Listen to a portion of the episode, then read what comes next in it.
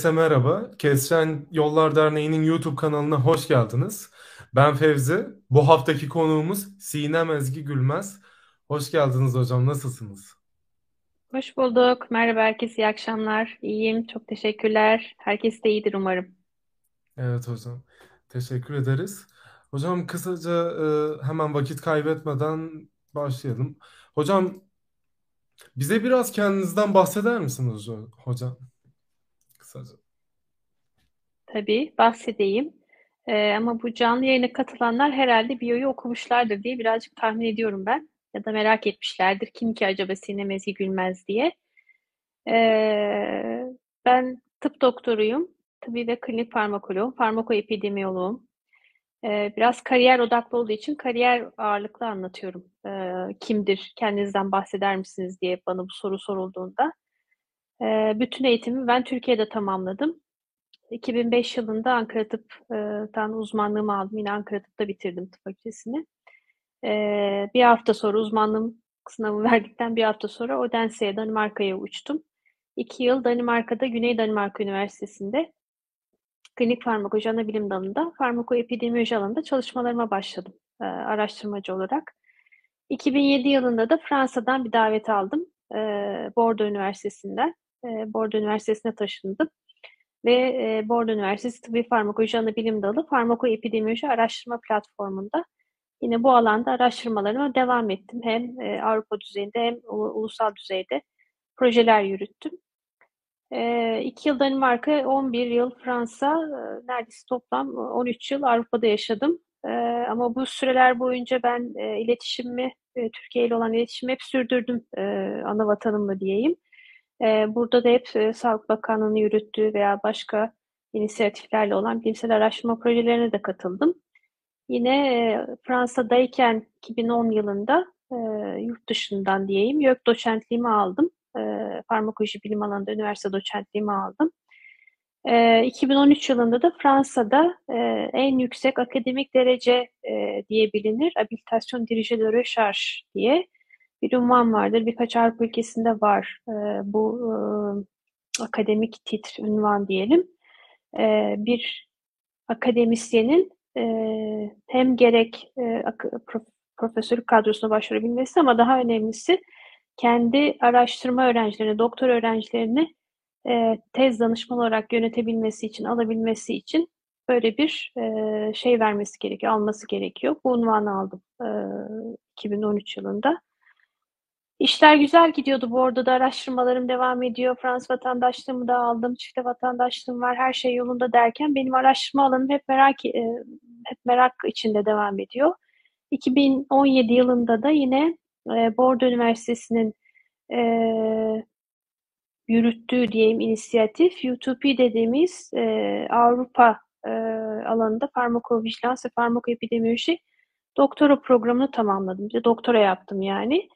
E, onu da tamamlayıp savundum. Avrupa düzeyinde bir farmakoepidemioloji, farmakovijilans alanında da doktora diplomam oldu e, diyeyim. Her şey yolunda derken, e, gayet güzel Fransa'da kaldım, devam ediyorum derken hayatın hangi hediyeleri getireceği belli olmuyor, neler getireceği belli olmuyor veya getireceği belli oluyor da siz onlara yanıt veriyor musunuz? O önemli. E, Koç Üniversitesi'nde kapılar açıldı. Yaklaşık 4 yılı geçti, 5. yılın içindeyim. E, 2018 Eylül'ünden beri Koç Üniversitesi Tıp Fakültesi Tıbbi Farmakoloji Anabilim Dalı'nda tam zamanlı öğretim üyesi olarak çalışıyorum. Burada da yine eğitim, araştırma ve kendi alanımızda e, hizmet faaliyetlerine devam ediyorum. Çok çok farklı değil aslında ama farklı bir ortam, e, karşılıklı e, muazzam bir dengenin, iletişimin, etkileşimin olduğu, altyapı olanaklarının muazzam olduğu, araştırma olanaklarının muazzam olduğu böyle güzel bir üniversitede çalışmaya devam ediyorum. Hem de öğrencilerimizi yetiştirmeye devam ediyoruz. Kısaca böyle. Teşekkür ederiz hocam.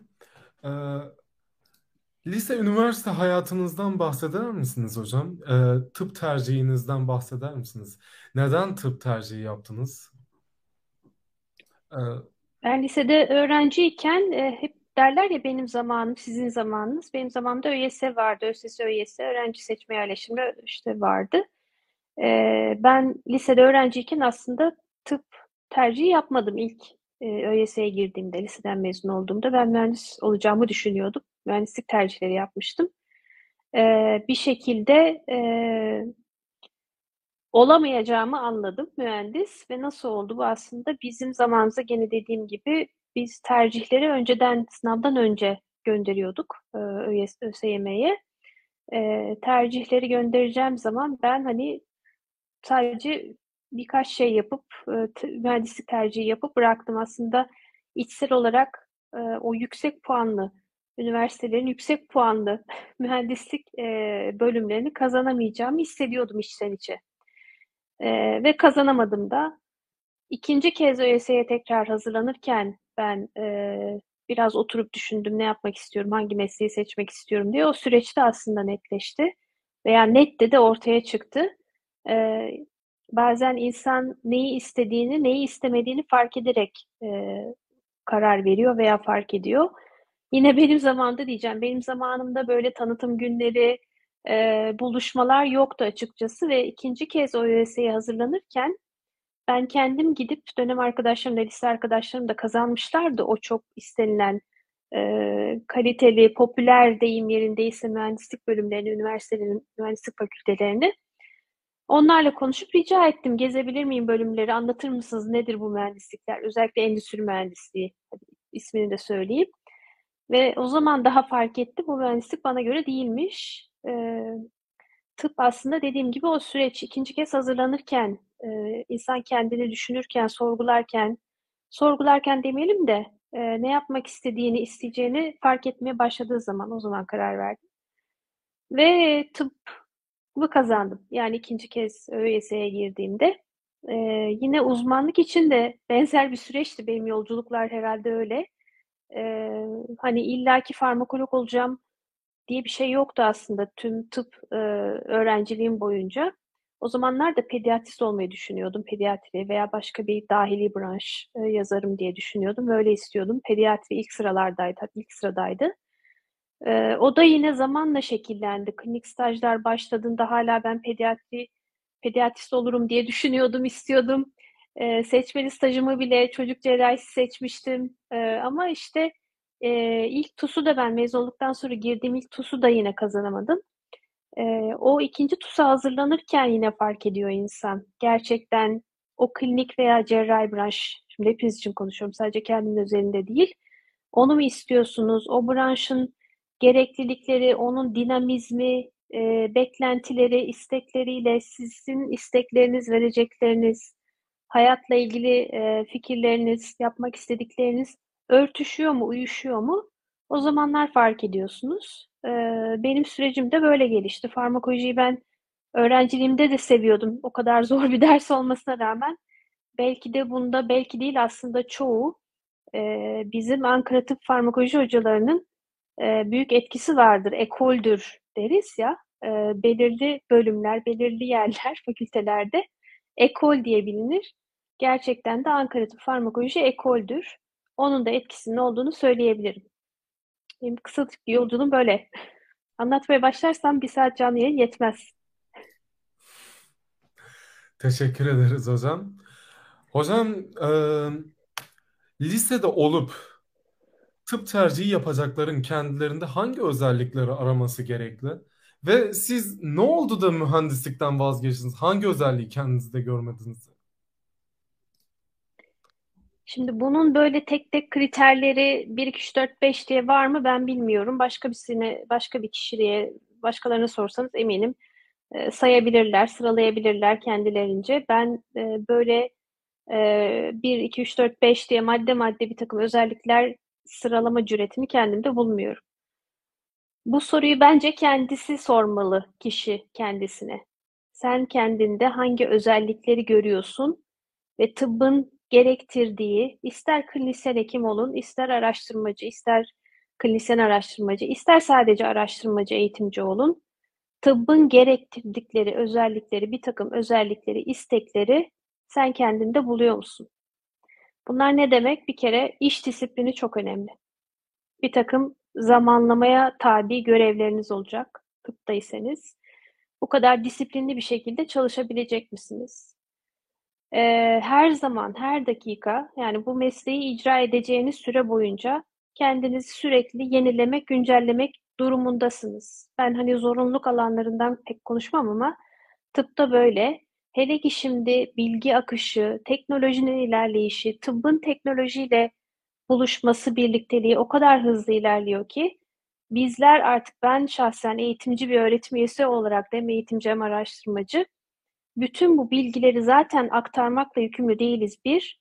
Ama doğru bilgiyi nasıl seçip, süzüp, doğru bilgiyi siz nasıl öğrenebilirsiniz, özümleyebilirsiniz ve bunu bir beceri haline getirebilirsiniz de öğretmeye çalışıyoruz. Bunu yapabilecek misiniz? Bunu yapabilecek istek, heves, merak, dirayet var mı ömrünüz boyunca? Kimi zaman ekip için e, ekip içinde bir ekip üyesi olarak çalışacaksınız. Kimi zaman da kendi ekibinizi kuracaksınız veya var olan bir ekibin liderliğini üstleneceksiniz. Lider demek her zaman lider pozisyonda olmayı gerektirmiyor. Bazen o lider ekip üyesi olarak da çalışabilmeli. Ekip üyesiyseniz de bazen liderin olamadığı durumlarda liderliği üstlenebilmeli. Liderlik demek ben yaptım, ettim, ben dedim oldu gibi değil elbette. Ben lider olmaktan bahsediyorum. Ee, boss olmaktan veya dayatmaktan değil ekip lider dengesini kurabilmeli aslında. Bunun da yolu aslında belki sizin daha bu yaşlardan bir takım aktiviteler içinde hem ekip üyesi hem lider olarak çalışabiliyor musunuz, yer alabiliyor musunuz? Kendinizi gözlemlemeniz. Kimileri çok soliterdir. Tek başına olmayı sever. Ama hiçbir zaman tıbbın içinde emin olun tek başınıza olmayacaksınız. Sağlık sektörünün içinde, sağlık sistemin içinde hiçbir zaman tek başınıza olmayacaksınız. Ne ekip anlamında ne de iş koşulları, e, çalışma ortamları anlamında. İster klinisyen onun gene altını çiziyorum, ister araştırmacı, ister e, eğitimci veya bunların farklı kombinasyonları. Kendiniz olacaksınız ve tıpta kırmızı çizgiler vardır çoğu bazı yerlerde. O kırmızı çizgileri geçmeyeceksiniz. Uyacaksınız kurallara ama bazen de gri alanlar vardır. O gri alanlarda karar verme yeteneğinizi konuşturacaksınız. O yetenek nasıl?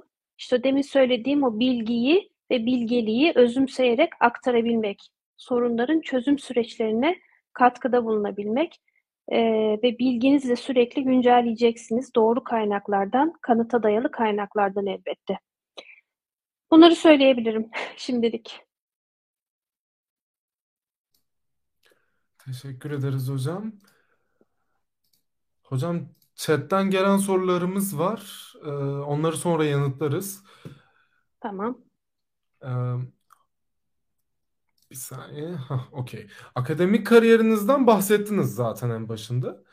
Ee, Türkiye'de aldığınız eğitim yurt dışına nazaran nasıldı hocam? Ee, e, yüksek öğretim ve önce orta öğretim, lise, yüksek öğretim mi soruyorsunuz? Hepsini ben kısaca söyleyeyim. Aslında bunun hepsi birbirine destek olan e, eğitimler, e, üstüne konulmuş eğitimler. Ben Ankara Atatürk Anadolu Lisesi mezunuyum. Düşünün orada eğitim dili İngilizce ve hani ikinci yabancı dilimde ben bir noktaya kadar, bir seviyeye kadar Fransızcayı da zaten lisede öğrenmiştim. Hani ailem de Frankofon e, pratiği yapılan hani öyle bir dildi. Yani cebimde dil anlamında iki artı vardı aslında.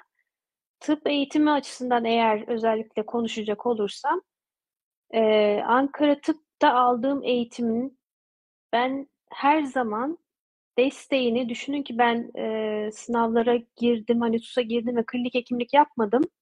Doğrudan hani yurt dışına gittim farmakoloji eğitimi aldıktan sonra yurt dışına gittim e, klinisyenlik prati, pratiğim olmamasına rağmen Ankara Tıp'ta aldığım eğitim her zaman e, beni çok destekledi. Gerek klinik beceriler anlamında, gerek öğrenme, e, problemleri çözme, e, bilimsel bilgi, tıp bilgisi anlamında tabii kendimi güncellemeye devam ediyorum o ayrı. Demin de söylediğim gibi. Ama her zaman desteklemiştir. Açıkçası bir fark yoktu. Öyle bir, hiçbir eksiklik falan hissetmedim, görmedim. Kimi zaman çok çok artılarını gördüm, söyleyebilirim. Ee, Türkiye'deki eğitimi, Ankara Tıbbı eğitimini. Ve Türkiye'de e, çok köklü e, devlet üniversitelerinde tıp fakülteleri var. Eğitimleri de gayet güzel. E, belli başlı vakıf üniversitelerinin de tıp fakültelerinde eğitim çok sağlam tıp e, eğitimi olarak. O yüzden çok büyük bir e, hani değil küçük bir fark bile ben kendi açımdan görmedim açıkçası. Hep pozitif değerini hissettim ve gördüm. O bilgileri de aktarabildim yani kendi işimde e, yeni bir alan öğreniyor ve çalışıyor olduğum halde. Teşekkür ederiz hocam. Ee, yavaş yavaş e, yayının ana konusuna gelelim.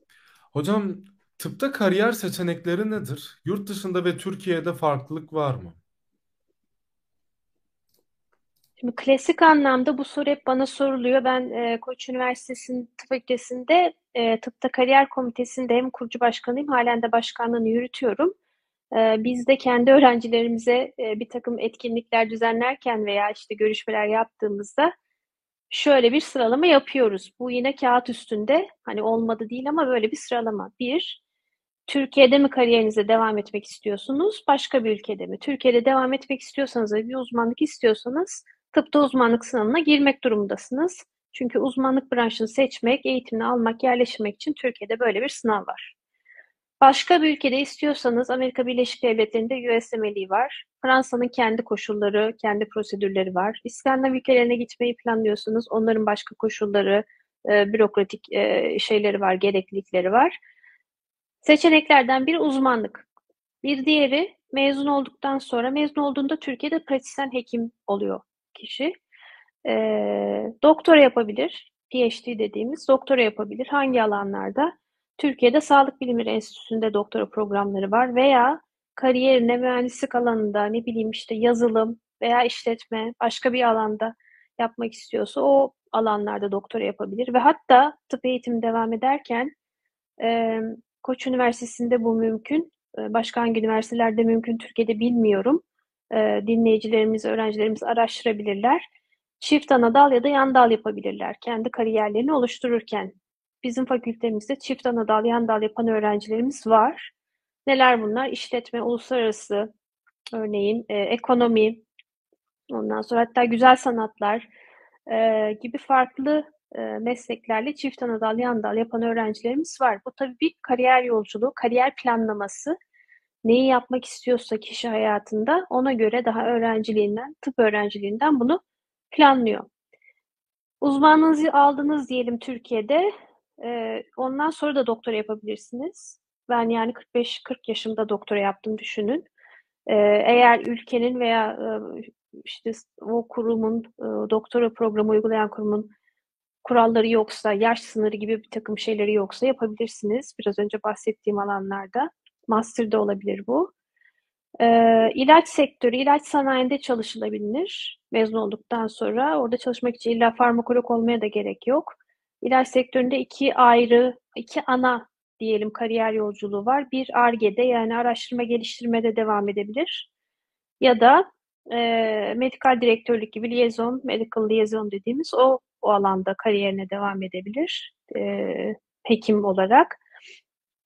E, başka bir alanın uzmanlığını e, eklemek yapmak için yurt dışına başka bir ülkeye gidebilirsiniz. Dediğim gibi oranın da kendi koşulları vardır o ülkenin. Veya doktora yapabilirsiniz yine istediğiniz bir alanda. Seçenekler böyle. Şimdi böyle bunlardan ayrı ayrıymış gibi algılamayın. Ee, yine kendi fakültemizden, kendi öğrencilerimizden hatta mezun oldu. Örnek verebilirim. Kendi startup şirketlerini kuran öğrencilerimiz, mezunlarımız var. Sağlık e, sektöründe hizmet veren, daha öğrenciyken e, startup şirketini kuran ve e, o yolda devam eden girişimci, genç e, Koç Üniversitesi Tıp Fakültesi mezun hekimlerimiz var. Seçenekler çok aslında. Ee, sorunun başında dediğim gibi böyle bir hani 1, 2, 3, 4, 5 diye sıralanabilir ama ben burada size farkındalık dolu bir soru sormak isterim. Siz ne yapmak istiyorsunuz? Siz hangi kariyeri yaratmak istiyorsunuz? Hangi geleceği, hangi yaşamı yaratmak istiyorsunuz? Onu seçip bulup, karar verip, farkına varıp onu yaratacaksınız.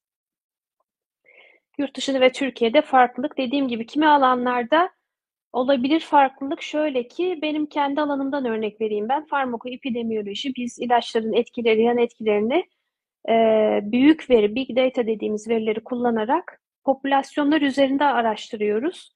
Bunun eğitimi Türkiye'de yok. Eğer böyle hani olmayan bir eğitim, Türkiye'de henüz verilmeyen bir eğitimi almak istiyorsanız yurt dışında bunun opsiyonları, seçenekleri var. Ama klinik branşlarda veya e, başka doktora programlarında Türkiye'de de var, yurt dışında da var. Bu yine sizin öğrenciliğiniz boyunca veya öncesinde seçim aşamasında kariyer planlamanızı yapacak yap, yaptığınız zaman vereceğiniz karara bağlı. Hani bir karar verdikten sonra o karara uygun adımları atmanız herhalde en doğrusu olacaktır. Bu ne demek? Şöyle basit bir örnek vereyim. Eğer kuaför olmak istiyorsanız hani gidip de ne bileyim e, gemi kaptanlığı e, programına, eğitimine katılmazsınız değil mi? Mesela onun gibi. Neye karar veriyorsanız, hangi alanda kendi yeteneklerinizi keşfettiğinizi, e, ilerletmek istediğinizi gördüyseniz, fark ettiyseniz o alanda kendinizi yetiştirmeye devam edeceksiniz. Teşekkür ederiz hocam. Bir tane tıpçı arkadaşımız bizi izliyor. Ee, harika bir yayın. Hocamıza geldiği için çok teşekkür ediyorum. Bir tıpçı olarak farmakolojide bizden beklenen kimya düzeyi nedir? Çok küm- yüksek kimya öğreniyor muyuz? Kendisi Çok yüksek kimya, orta derece kimya bilmiyorum ben bunları. Ee, şimdi onun için hani e, şöyle söyleyeyim. Farmakoloji ne demek? İlaç bilimi demek. İlaçların etki mekanizmasını, yan etkilerini, dozlarını e, araştırdığımız hem preklinik yani klinik öncesi çalışmalarda hem de klinik araştırmalarda araştırdığımız bir alan. İlacın tanımını da yapmakta yarar var belki çünkü ilacın tanımı da başka bir takım ürünlerle de karışıyor veya işte e, o bitkisel ürünler, vitaminler dediğimiz şeylerle de karışıyor. Hatta kendimiz kimi zaman konuşurken bile işte bana ilaç gibi geldin falan da diyebiliyoruz. Ne bileyim aslında farmakolojik olarak tanımladığımız ilaç öyle değil. Kişinin illaki yararına olacak şekilde tedavi etmek, e, koruyucu hekimlik ya da bazen tanı amaçlı, diagnostik, diagnostik diyoruz.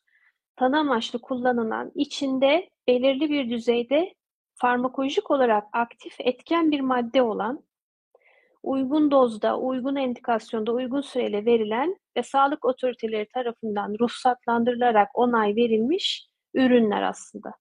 Doğal da olabilir, e, sanayi e, şey de olabilir, e, sentetik olarak üretilmiş de olabilir. Yani aslında bir sanayi ürünü ilaç firmalarının ürettiği. Farmakoloji işte bu bizim aktif etken maddeye odaklı şekilde araştırmalarını yapan bir e, bilim alanı, ilaç bilimi. Çok yüksek kimyayı ben bilmiyorum fakat şunu öğretiyoruz tıp öğrencilerimize. E, kimi zamanlarda bu aktif e, etken madde dediğimiz moleküllerin, ilaçların yani e, bir takım kimyasal özelliklerini bilmeleri önemli. Biz bunların altını çiziyoruz. Niye önemli? İşte bizim e, vücutta farmakokinetik, farmakodinamik parametreler dediğimiz parametreler, e, ilacın dağılım e, hacmi, işte dozajlar, dozlar, yan etkiler gibi bir takım şeyler kimyasal özelliklerine bağlı olabilir. Çoğu zaman da öyle. E, onlarla ilişkili olarak anlatıyoruz kimyasını da aslında çok yüksek kimya ile bilmiyorum. Hani kimya e, kimya öğretmiyoruz ama kimya içinde bu anlattığım şekilde var. Teşekkür ederiz hocam. Yayından bir tane daha arkadaşımız yazmış. Ee, Tamam. bilgisayar mühendisliğini bitireceğim. Tıp ile bilgisayar sektörünü birleştiren bir master programınız var mı? Ee, bizim yok. Yani master derken Koç Üniversitesi'ndeki programları soruyorsa eğer bildiğim kadarıyla yok ama ben yine e, Koç Üniversitesi web sitesine girip kontrol etmelerini rica ederim. Sağlık Bilimleri Enstitüsü ve e, açılan doktora programlarında yok ama mühendisliğe bakabilirler. Mühendislik e, Bilimleri Enstitüsü'nün açtığı doktora veya master programlarında neler var bakabilirler. Şimdi bu ikisini birleştirmek demek illa ki bununla ilgili bir master programı olması gerekmeyebilir. Yine üniversitenin açtığı programlar vardır da ama birleşik gidiyordur. Veya sizin master teziniz, çalışmanız iki alanı, iki disiplini bir araya getiren bir çalışma olabilir. Böyle bir e, şey yapılanma olabilir. E, bu açıdan da bakmakta yarar var. Veya kendinizi e, Mühendislik veya bilgisayar mühendisi bilmiyorum hangi sektör ne demek bilgisayar sektörü de benim bildiğim bir alan değil. Bilgisayar sektörüyle neyi kastetti öğrencimiz onu çok anlayamadım. Ama dediğim gibi doğru master programını zaten e, hocalarla görüşüyor kişi. E, görüşmeler yapılıyor. O noktada hani bu ikisini birleştiren bir program şey e, tez olabilir mi diye düşünülüp konuşulabilir. Çünkü artık disiplinler birbiriyle çok yakınen çalışıyorlar. Tıbbın zaten az önce de söylediğim gibi disiplinler arası çalışma potansiyeli çok çok ilerledi. Teknolojiyle ben evliliği diyorum tıbbın e, biraz geç başladı ama e, bir başladı, pir başladı ve hızlı bir şekilde ilerliyor. E, bilmiyorum sizin zamanınızda daha güzel şeyler olur diye umuyorum ben de, bekliyorum. Teşekkür ederiz hocam. Hocam e, siz daha çok akademik bir kariyer yaptınız. Kimler akademik bir kariyer düşünmeli? Sizce bir araştırıcı olmanın gereklilikleri ne, nelerdir diye bir sorumuz vardı. Bunu daha çok öncesinde yayınladık gibi. Daha çok yanıtladık gibi. Yorumunuz var mı hocam? Ekstra. Yoksa hemen Akademisyen olmak, yani söyleyebilirim, akademisyen olmak birden karar verilecek bir şey değil diye düşünüyorum ben. Ee, kariyerinizi planlarken, hayatınızı yaşarken, deneyimlerken kendinizde keşfedeceğiniz yetenekler, bilgiler, deneyimler, donanımlarla ilgili. Araştırmacı olmanın temelinde yatan aslında çok naif bir merak duygusu var. Öğrenme isteği var. Bu her meslekte vardır. Ama o merakın arkasında yatan aslında sorunun yanıtını bulma isteği ve merakı. Ve onun için de çok e, sabır gerekiyor. Araştırmacı e, olmak dediğim gibi zor demiyorum ben ama e, meşakkatli bir iş. Uzun sol, soluklu bir süreç. Yani kimi zaman da ve her zaman sonuç alacaksınız diye bir şey yok. Bazen negatif sonuçlar da alınır. Hiç sonuç alınmayabilir. Tekrar başa dönersiniz. Yıllarca çalışırsınız. O zaman orada bir acaba deneylerde mi ya da tasarımda mı bir şey yaptım, ne eksik diye tekrar tekrar düşünürsünüz. Bazen de çok hızlı sonuç alınır. Ee, araştırmanın doğası çok dinamik ve dediğim gibi e, uzun soluklu bir süreç ve sürekli okumanız gerekiyor. E, bu hani az önce bahsettiğim e, tıp niye seçsin bir kişi veya seçtiğinde ne yapmalı işte kendini sürekli geliştirmeli dediğim konu gibi değil aslında. E, bilgiler o kadar çok akıyor ki aslında o kadar çok e, araştırma var ki onların kalitesini de anlayabilmeli. Yani kaliteli, etik, bilimsel bir şekilde bilimsel ahlaka, etik kurallara ve hatta yasalara uyarak mı yapılmış o araştırmalar sonuçlanmış? Bunların da farkına vararak irdeleyebilmeli, okuyabilmeli, anlayabilmeli. Ee, dediğim gibi süreç içinde insan karar veriyor. Benim yolculuğum da öyle oldu. Ben de akademisyen olacağım diye baştan böyle planlanmış 1 2 3 4 5 adımda ilerleyeceğim diye bir kariyer yolculuğu yoktu. Ben e, niye niye araştırmacı oldum? Niye araştırmaya bu kadar çok merak saldım? Herhalde diyorum yani bunca yıldan sonra o kadar çok soruldu ki bu soru bana. Şöyle bir yorum yapıyorum kendimce.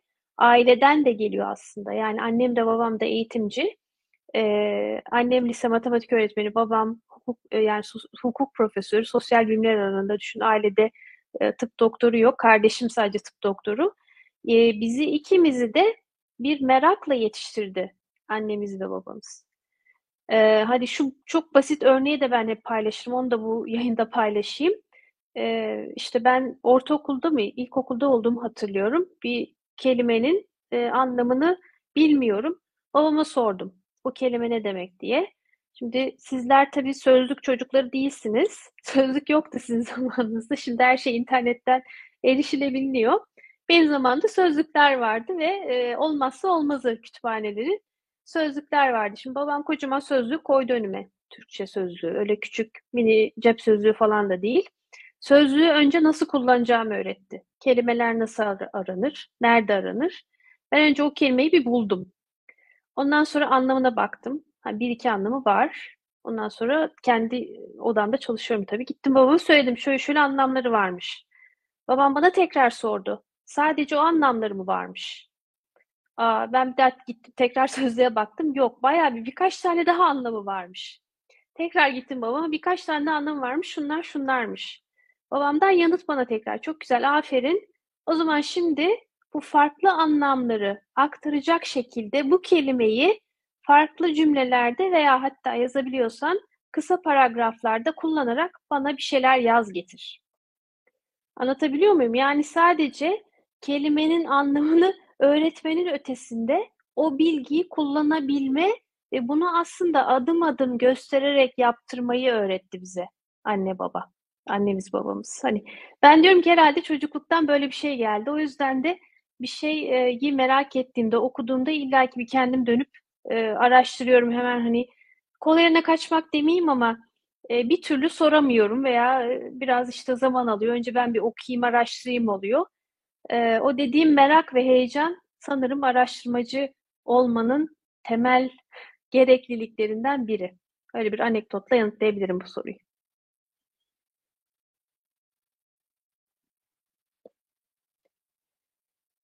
Fevzi mikrofonu kapalı galiba. Pardon. Akademik alanda çalışmak isteyen öğrencilere üniversite birinci sınıftan itibaren nasıl bir planlama yapmasını önerirsiniz?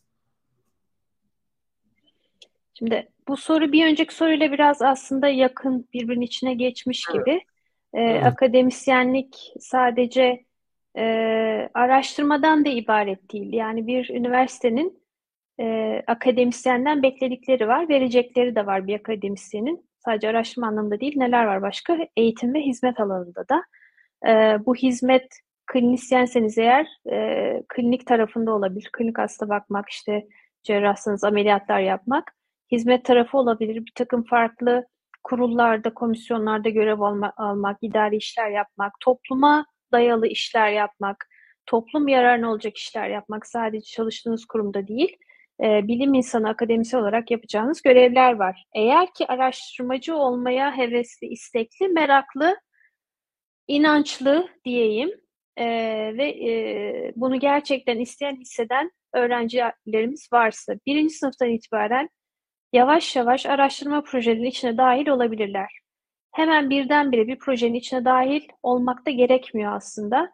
Ee, örneğin ben yine kendi e, fakültemizden, Koç Üniversitesi Fakültesinden örnek verebilirim. Birinci sınıfta shadowing dediğimiz bir program var. Bu ne demek? Gölge gibi bir akademisyeni, öğrenci bir gün boyunca izliyor. Hiçbir şey yapmadan. Yani izliyor veya e, hoca neyi yapmasını hani e, müsaade ederse, izin verirse veya planlarsa çalışması doğrultusunda. Shadowing diyoruz. Yani bir araştırmacının bir günü nasıl geçer örneğin? Bir e, klinisyen hocanın bir günü nasıl geçer? Hastalarıyla nasıl ilgileniyor? Nasıl bakıyor? Veya başka bir şey varsa, başka bir alanda hizmeti çalışması varsa nasıl geçiyor? Böyle bir onu e, takip ediyor. Hakikaten de gölge gibi izliyor. E, bir deneyimliyor aslında e, o koca hayatın, uzun hayatın sadece bir gününü. Ama bu da emin olun çok şey kazandırıyor. Ee, yine kendi fakültemizden örnek verelim. Biz ikinci sınıftan itibaren bütün tıp fakültesi öğrencilerimizi bir araştırma programına dahil ediyoruz. Bunu da yapılandırmış bir şekilde yapmaya çalışıyoruz. Bu ne demek? Bütün öğrenciler, tıp fakültesi öğrencileri ikinci ve üçüncü sınıfta kendi istedikleri öneriyle de gelebilirler. Yapılabiliyor mu? Veya hocalarımızın işte ben projeme bir öğrenci, iki öğrenci alabilirim, çalıştırabilirim diye sundukları zamanlarda e, o hocalarımızın projelerine dahil oluyorlar. E, ve bunu da araştırma günleri dediğimiz her yıl yaptığımız bir şeyde etkinlikte iki gün boyunca sürüyor. Sözlü ya da poster sunumlarla sunabiliyorlar. Ve sonrasında da devam edebilir tabii ki araştırma projelerine katılmaları. Bazen de insan araştırmacı olamayacağını, araştırmanın kendisine göre olmadığını işte böyle süreçlerde fark ediyor aslında. O disiplin, e, deadline diyeceğim ama şimdi belirli zamanlara bağlı kalarak çalışma disiplini, yani örneğin proje yazıyorsunuz, projenin e, işte bütçe arıyorsunuz, o bütçeyi alabilmek için bir takım fonlara başvuruyorsunuz, onların tarihleri var, aldığınız diyelim ara raporları var, raporları var, sunumları var, bir takım zamanlamalar veya deney yapıyorsunuz. Deneyiniz neyi gerektiriyorsa, bugün mesai bitti, 5 dakika kapıyı kapattım gidiyorum ben gibi bir şey söz konusu değil. Neyi gerektiriyorsa e, zaman, güç, dirayet, akıl, fikir, e, bütçe olarak onları uygulamak, almak durumundasınız ve bütün bu süreçleri tıp öğrencisiyken tıp diye ben anlatıyorum e, tıpta kariyer olduğu için deneyimlemek çok çok önemli.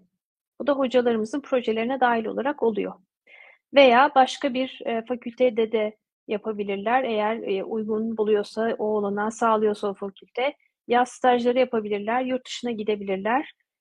Bunun için de hani kabul yazıları falan almak gerekiyor. O oralarla yazışıp kendi backgroundlarını, donanımlarını anlatıp aktarıp, deneyimlerini aktarıp kabul almak gerekiyor. Yurt dışında da olabilir tabii ki bu tür deneyimler. Teşekkür ederiz hocam. Hocam siz mezun olduğunuzda direkt uzmanlığın hemen alıp hemen Danimarka'ya gittiniz. E, mezun olduğun, olduğunuzda direkt akademiye yurt dışında başlamak isteyen birinin Türkiye'den farklı olarak orada geçirecek olduğu aşamalar varsa bunlar nelerdir hocam? Şimdi bu hangi ara alanda, hangi branşta uzmanlaşmak istediğinizle ilgili bir şey. Ee, benim alanım, ben benim yapmak istediğim alan, öğrenmek istediğim alan farmakoepidemiyolojiydi az önce de söylediğim gibi ve Türkiye'de de böyle bir eğitim yok. Yapılandırılmış bir eğitim henüz hala yok. Benim niyetim var ama hala hayata geçiremedim. Umarım geçireceğim kısa süre içinde. Ee, bu seçeceğiniz branşla ilgili, dalla ilgili. İster tıp, ister tıp dışı bir alan olsun. Az önce söylediğim gibi mühendislik alanında da olabilir. Yazılım öğrenmek istiyorsunuzdur. Veya işte uluslararası ilişkilerdir. Sağlık sektöründeki işleyişle ilgilidir. Yöneticilikle ilgilidir. Sağlık sektöründe de kaliteli yöneticilere ihtiyaç var şu anda hakikaten. Ne olduğuyla ilgili. O yüzden de aşamalar aslında Türkiye ile aynı mı, farklı mı bu sorunun yanıtını söylemek şu anda hiç mümkün değil. Sonrasında da mümkün değil. Geçeceğiniz, ilerleyeceğiniz, seçtiğiniz kariyerle ilgili o ülkenin verdiği olanaklar, istediği bir takım bürokratik şeyler, koşullar, başvuru koşulları veya o kurumun, üniversitenin e, başvuru koşulları bunları yerine getirmek durumunda kişi elbette hem başvurusunu yapmadan önce hem de yaptığında ve kabul aldığında oradaki kurallar neyse, şartlar neyse onları bir kere yerine getirmek durumunda. Ve bunu da kişi kendisi yapmak zorunda. Ee, şimdi hani e, bir takım etkinlikler oluyor yurt dışında şöyle yapın şunları illaki atlamayın diye. E, bunları söylemek de şimdi anlatmak da hiç e, kariyer desteği anlamında olan şeyler değil. E, herkes yani başka bir ülkede hangi ülkeye gidecekse o ülkenin e, gerektirdiği o bürokratik e, şeyleri, süreçleri bilmek, araştırmak, yapmak durumunda. Sürekli ülkelerde çünkü zaman zaman o koşulları, şartları güncelliyorlar. Eğer soru bu şeyle ilgiliydiyse içeriği. Teşekkür ederiz hocam. Pardon. Hocam geçmişinize baktığınızda okul hayatımda keşke şunu şöyle yapsaydım. Daha güzel olurdu dediğiniz bir olay yaşadınız mı? Dediğiniz bir şey var mı? Şimdi keşkeler benim hayatımda yoktur. Niye yoktur? Çünkü keşke diye bir şey geliyorsa eğer benim onun üzerinde çalışacağım bir şey var demektir. Üzerinde çalışmak ne demek? Kişinin kendi üzerinde çalışması demek. Keşke demek orada kapanmamış bir konu vardır. Sizi rahatsız eden bir konu vardır. Bir his vardır. Bir şey olmuştur. Kendinizi yetersiz mi hissettiniz, sevilmediğiniz mi hissettiniz, değersiz mi hissettiniz? Aslında bunlar böyle ana temalar. Ama altta yatan bir kısıtlayıcı inanç vardır. Ee, benim de böyle şeyler hani keşkeler geldi herhalde hatırlamıyorum şimdi çünkü dönüştürmüşümdür onları. Ee, o yüzden de keşke diye bir şey yok hayatımda. Çünkü zaten bu hayatınızı, bu hayatınızı istediğiniz gibi yaşamak üzere geldiniz bu dünyaya. Kendi hayatınızı yaratacak potansiyele ve güce sahipsiniz. Hiç kimse bir başkasından üstün ya da daha üstün değil. Herkes eşit. Herkeste o güç ve potansiyel ve bilgelik var. Siz bu bilgeliği ne kadar açığa çıkarıp kullanmak istiyorsunuz? Herkesin yararına olacak şekilde. Bu size kalmış bir şey. Sizin seçiminiz, sizin kararınız.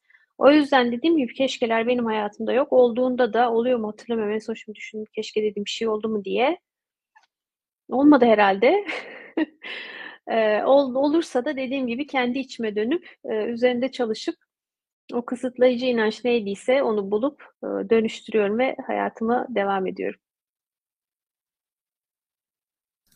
Ben bu konuda kendim üzerinden ufak bir yorum yapabilirim. Evet haklısınız. Ee, keşkeler üzerinden bence kesinlikle hayat ilerlemez. Ee, ben bu konuya daha çok şöyle bakıyorum. Ya kazanırsın ya öğrenirsin. Yani öyle bir şey yok. İşte kaybedeceksin, şey oldu falan. Ben daha çok ne öğrene, öğrenebildiğime bakıyorum. Ee, hocam son olarak Türkiye'de Burada bir kariyer şey yap... daha söyleyeyim.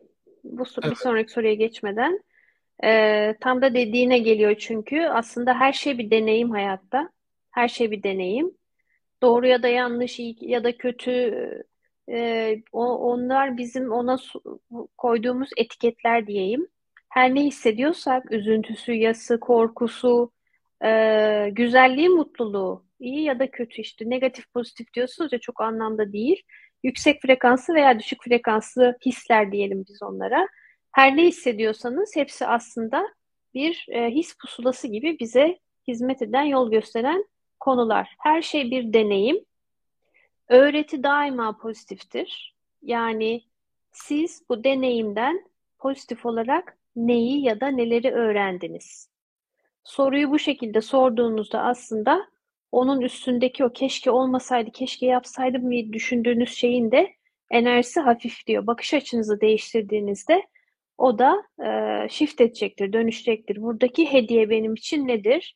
Ben bunu neden deneyimledim? Niye bana oluyor değil de burada benim için ne hediye var? Benim büyümemi, gelişmemi destekleyecek ne oldu? Bunu nasıl görebilirim? Nasıl değerlendirebilirim? İlla ki drama yaşamanıza gerek yok bunun için. İlla ki üzücü olaylar yaşamanıza gerek yok. Ama üzüldüğünüzde de halının altına süpürmeye gerek yok.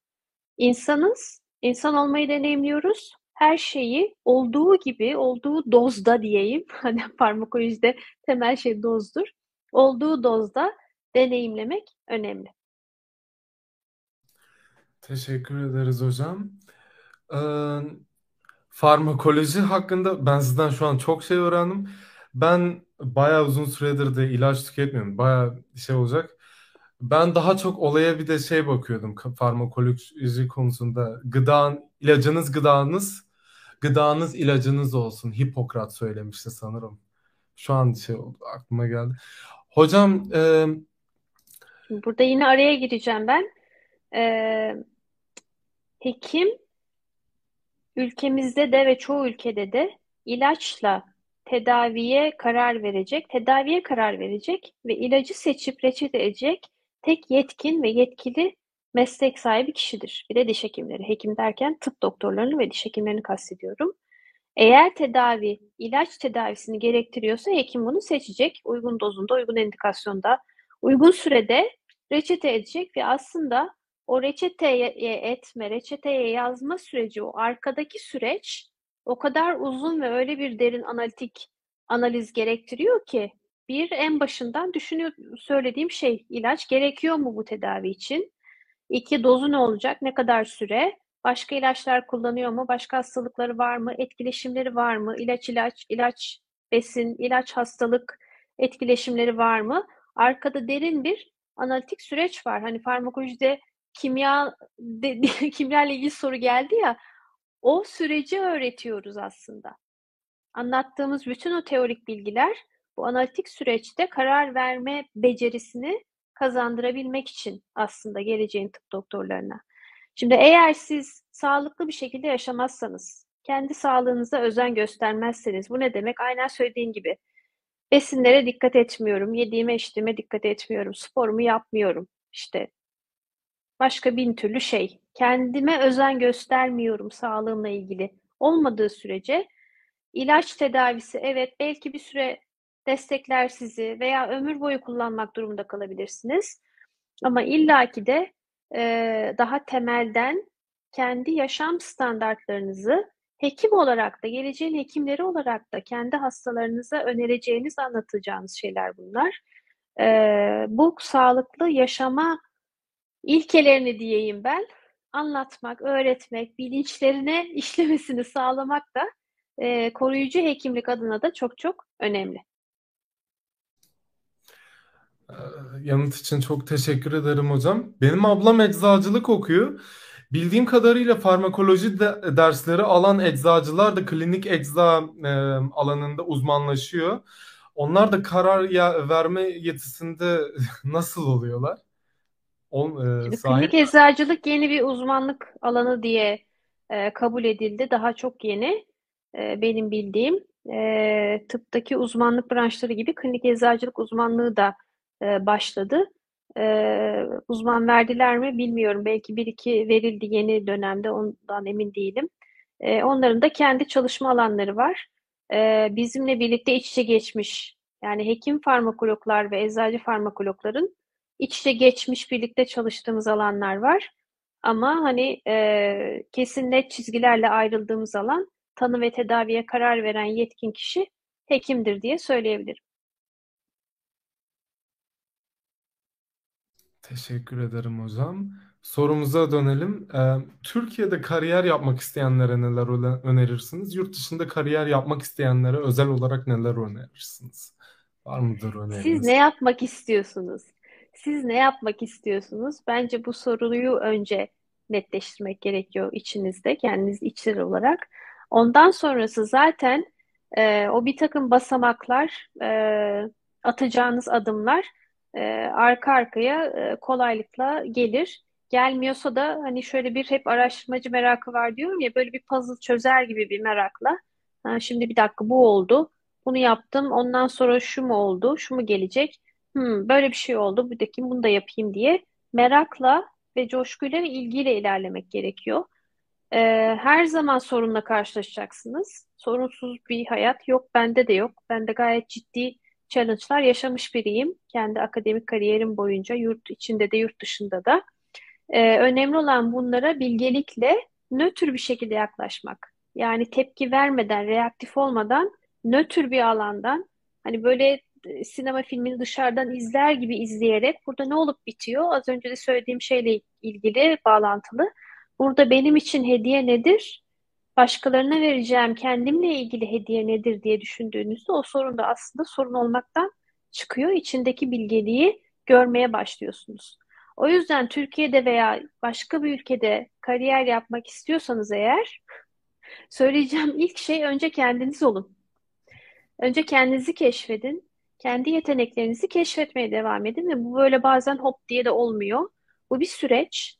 Zaman içinde, hayat içinde neyin sizin için daha çok önem kazanacağını, daha önemli olacağını, daha öncelikli olacağını, önem demeyelim de daha öncelikli olacağını siz bilebilirsiniz, siz fark edebilirsiniz. Hayatınızın belli dönemlerinde belli şeyler ön plana çıkar, öncelikli olur. Belli dönemlerinde başka şeyler ön plana çıkar, öncelikli olur. Kariyer dediğim şey hayatın sadece bir parçası, küçük bir parçası. Hayatın içinde pek çok şey var ve hayatta böyle dümdüz bir yolda gidiyorsunuz. A, B, C, D, E planı diye bir şey yok. Sizin kendi keşif yolculuğunuz ve bu yolculukta gayet zevkli, eğlenceli, keyifli olmak üzere aslında kuruldu. Teşekkür ederim. Önerisi öneri bu kadar. Evet.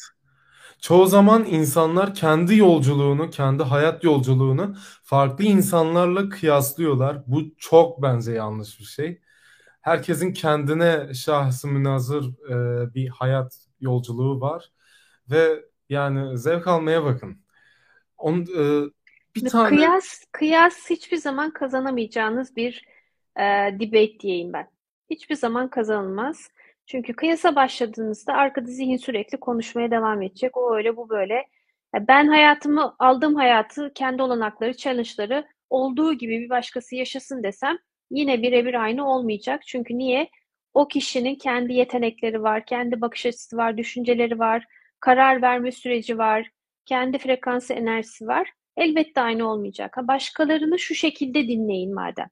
Fikir almak istiyorsunuz. Tıpkı bu canlı yayını dinlediğiniz gibi. Şimdi ben de kendi hayat deneyimlerimi böyle o kadar güzel pozitif anlatıyorum ki sanki sanki hiç sorun olmadı. Güllük gülistanlık her şey gerçekleşti. Hayır. Az önce de söyledim. Benim de ciddi challenge'larım oldu. Onlar beni öyle bir büyüttü ve geliştirdi ki şimdi daha bilge bir şekilde, daha nötr bir şekilde e, olaylara, durumlara bakabiliyorum. O yüzden e, yapacağınız en güzel şey kendinize ve bu dünyaya vereceğiniz en güzel hediye kendiniz olmak, kendinizi keşfetmek. başkalarını dinleyin. Beni de dinlediğiniz gibi. Ama böyle her kafadan bir sesin çıktığı bir şekilde değil, sizin yolunuza ışık tutacak. Sizin belki de farkında olduğunuz ama bir şekilde onu çıkarmaya ürktüğünüz, korktuğunuz yeteneklerini ışık tutacak, ayna tutacak, söyleyebilecek kişilerle buluşun, konuşun, planlarınızı aktarın. Danışman hocalarınız olur belki, mentorlarınız vardır belki, olacaktır belli bir dönem hayatlarınıza dokunacak. Onlarla paylaşın. Bu benim anlattıklarımı bile, kendi deneyimlerimi paylaşırken söylediklerimi bile kendi kalp süzgecinizden diyorum ben, bilgelik süzgecinizden, filtrenizden geçirerek dinleyin ve kendi yaşamlarınıza uygulayın. Sağ olun hocam. Chat'ten bir tane soru var, onu da alalım. Hocam Türkiye'de insanlar e, temel bilimler seçmek isterken, bu ben, e, gelecek kaygısı ile tıp ve mühendislik alanlarına yöne- yöneliyorlar. Tıp Türkiye'de sınırları çizilmiş bir meslek gibi Avrupa'da da durum nasıl diye soru e, şey etmiş. Kendimden örnek vereyim. E, ben gerçi hep bilgisayarı da seviyordum. E, ama tabii ben de biraz temel bilimler tercih edecekken e, Bilkent Fizik veya Boğaziçi Fizik tercih etmeyi düşünüyordum. Yani bilgisayarın daha iyi olduğuna kan, kanı, kanaat getirdim. Biraz maddi, biraz gelecek kaygısıyla. O yüzden ben de mesela bilgisayar mühendisliği okuyan bir öğrenciyim. Ee, siz e, yayının öncesinde bahsetmiştiniz. Tıp hiç böyle e, artık alanlarla iç içe giriyor. Bilgisayarla falan teknolojiyle evliliğinden söz ettiniz. Arkadaşın sorusu işte Avrupa'da durum nasıl hocam? Şimdi Avrupa'da tıbbı mı soruyor, dünyada tıbbı mı soruyor çok anlayamadım. Herhalde Avrupa'da durum dediği tıp nasıl? Şimdi Türkiye'de sınırları çizilmiş meslek gibi diye tanımlamak da yanlış tıbbı. E, çünkü artık öyle olmaktan çıktı. E, çok zaman önce. Yani hekim işte stetoskopu elinde ilaç reçete eder, hasta tedavi eder, prototip diyeceğim öyle biri değil. Uzun zamandır değil. Hekim araştırma potansiyeli olan, araştırma nosyonunu, kültürünü edinmiş, bunu hayatında uygulayabilen, hastalarıyla iyi iletişim kuran, doğru ve kaliteli iletişim kuran, aktaran, öğrenen, öğreten, kendini sürekli güncelleyen, klinik, branş, işte klinisyenlik, eğitim ve hizmet alanında, araştırma alanında veren, çalışan bir meslek aslında tıp. Hekim de böyle bir kişi. O yüzden hani sınırları çizilmiş ve disiplinler arası çalışan, yani sadece tıbbın kendi içinde diğer sağlık çalışanları, branşlarıyla değil, işte mühendislikte, işletmeydi, güzel sanatlarda, bir sürü başka alanda yani ne bileyim e, medikal fotoğrafçılık da var örneğin. Ee, başka alanlarda birlikte çalışabilen, kendine yeten hani ve üstüne koyan böyle bir e, bilim aslında artık. Hani sınırları çizilmiş bir meslek gibi düşünmemek lazım. Kaldı ki sizler eğer geleceğin hekimleri olacaksanız, tıp mesleğini seçecekseniz zaten bu sınırları çizilmiş meslek tanımının içinde olmamanız gerekiyor. O kalıbın içinde olmamanız gerekiyor. O kalıbı çıkıp yani bu demin tanımlamaya çalıştığım tıp mesleği ne daha da geliştiren kişiler, ileriye götüren hekimler olmanız gerekiyor aslında. Avrupa'daki durumu e, nasıl diye sordun çok anlayamadım. Çalışma koşulları mı, eğitim mi anlayamadım. Hani eğitim derseniz Türkiye'deki eğitimden bir farkı yok. E, ben Danimarka ve Fransa'da çalıştım. E, Türkiye'de dediğim gibi köklü devlet üniversiteleri ve bir takım belli başlı vakıf üniversiteleri, Koçtuk dahil gayet kaliteli, e, uluslararası standartla e, tıp eğitimi veriyorlar, uzmanlık eğitimi veriyorlar hatta. Ee, çalışma koşulları derseniz o bence bambaşka bir konu ve çok da bu yayının konusu olduğunu pek düşünmüyorum. Mikrofonu açmayı unutmuşum. Teşekkür ederiz hocam. Son olarak lise ve üniversite öğrencilerinize, öğrencilerine tavsiyeleriniz nelerdir? Bence bütün bu yayın boyunca söylediğim şeyler tavsiye olabilir. Evet. Az önce söylediğim gibi de bunlar benim kendi deneyimlerim ee, ve hani bu yaştaki bu e, bilgi ve bilgelikteki Sinem Ezgi Gülmez'in aktardığı aktarmaya çalıştığı e, deneyimler, öneriler diyeyim. E, beş yıl önce ilk canlı yayınımızı yaptığımızda Kesişen Yollar'la o zamanlar o zamanki Ezgi söylüyordu. Şimdi bu Ezgi söylüyor. Beş yıl sonra bilmem nasıl söylerim. On yıl sonra bilmem nasıl anlatırım bilmiyorum. Çünkü daha da gelişmeye ve büyümeye devam edeceğim. Bunlar aslında hep tavsiye ediyorsunuz ya yine tavsiye veriyorum işte öneri veriyorum. Kendimi göstererek. Ee, o yüzden sizler de dediğim gibi az önce bütün bu deneyimleri, bilgiyi, birikimi kendi bilgelik filtrenizden geçirip kendi hayatlarınıza kendinizce uygulayın ve kendiniz olun. Teşekkür ederiz hocam. Bizi izleyen arkadaşlarımıza da teşekkür ederiz. Bir arkadaşımız da teşekkür etmiş. Ee, Teşekkür ederiz. haftaya bir sonraki kariyer sohbetimizde görüşmek üzere hocam. Pardon, görüşmek üzere. Teşekkür ederiz hocam. İyi günler. Katılanlara çok teşekkür ediyorum. Size de tekrar Kesişen Yollara davetiniz için teşekkür ediyorum. Herkese başarılar, bilgelik, ışık dolu bir yol, hayat diliyorum. Hoşçakalın.